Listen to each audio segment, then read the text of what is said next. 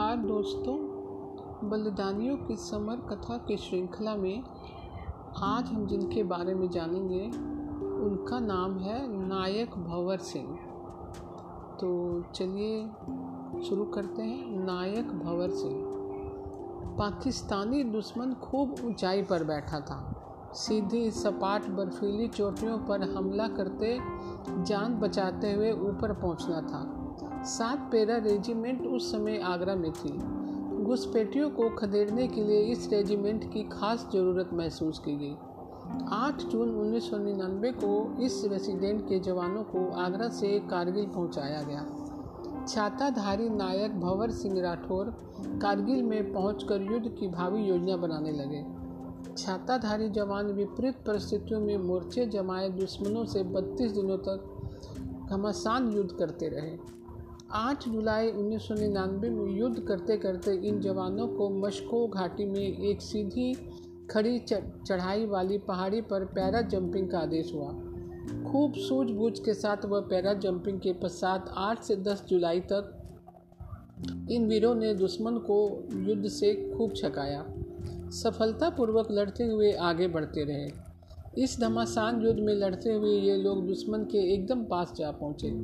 दुश्मन सामने दिखाई दे रहा था।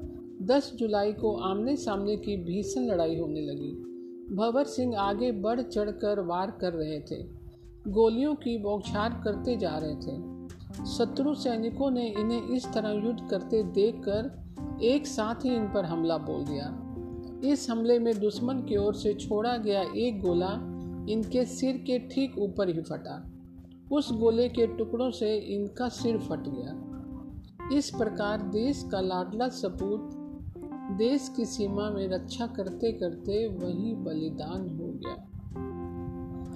नागौर ज़िले में बड़ी खाटू के पास हिरासनी गाँव बसा हुआ है। जायल तहसील का यह गाँव नागौर शहर से बासठ किलोमीटर की दूरी पर स्थित है। इस गाँव के ठाकुर विजय सिंह के पुत्र भवन सिंह ने माता सायर कंवर की कोख से जन्म लिया था। तीन सितंबर 1977 को जन्मे बालक भंवर सिंह ने प्राथमिक शिक्षा अपने गाँव के स्कूल में पूरी की थी।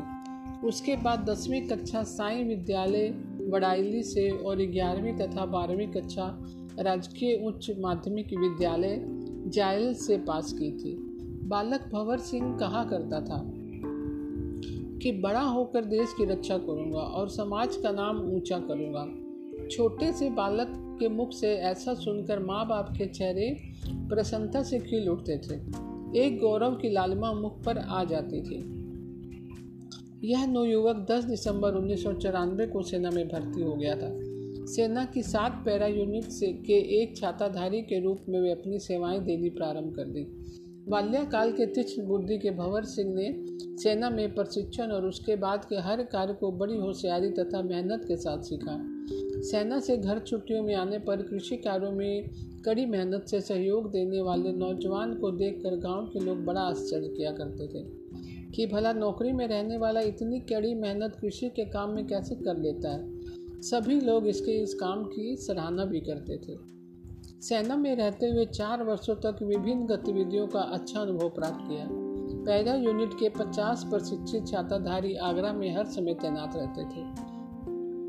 उन्हें सूचना मिलते ही दो घंटे में वांछित स्थान पर पहुँचते हैं। यह यूनिट 6 जून उन्नीस सौ निन्यानबे को कारगिल पहुंचकर बराबर युद्ध करती रही। विश्राम का अवसर वहाँ कहाँ था?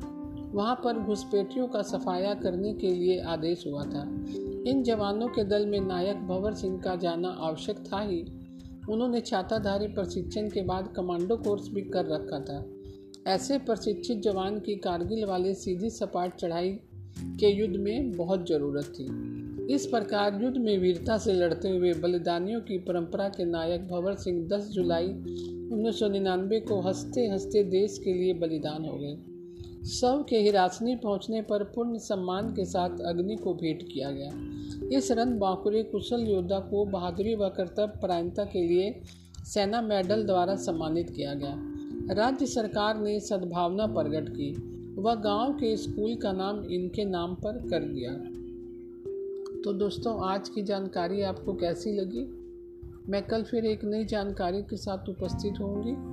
तब तक के लिए नमस्कार दोस्तों।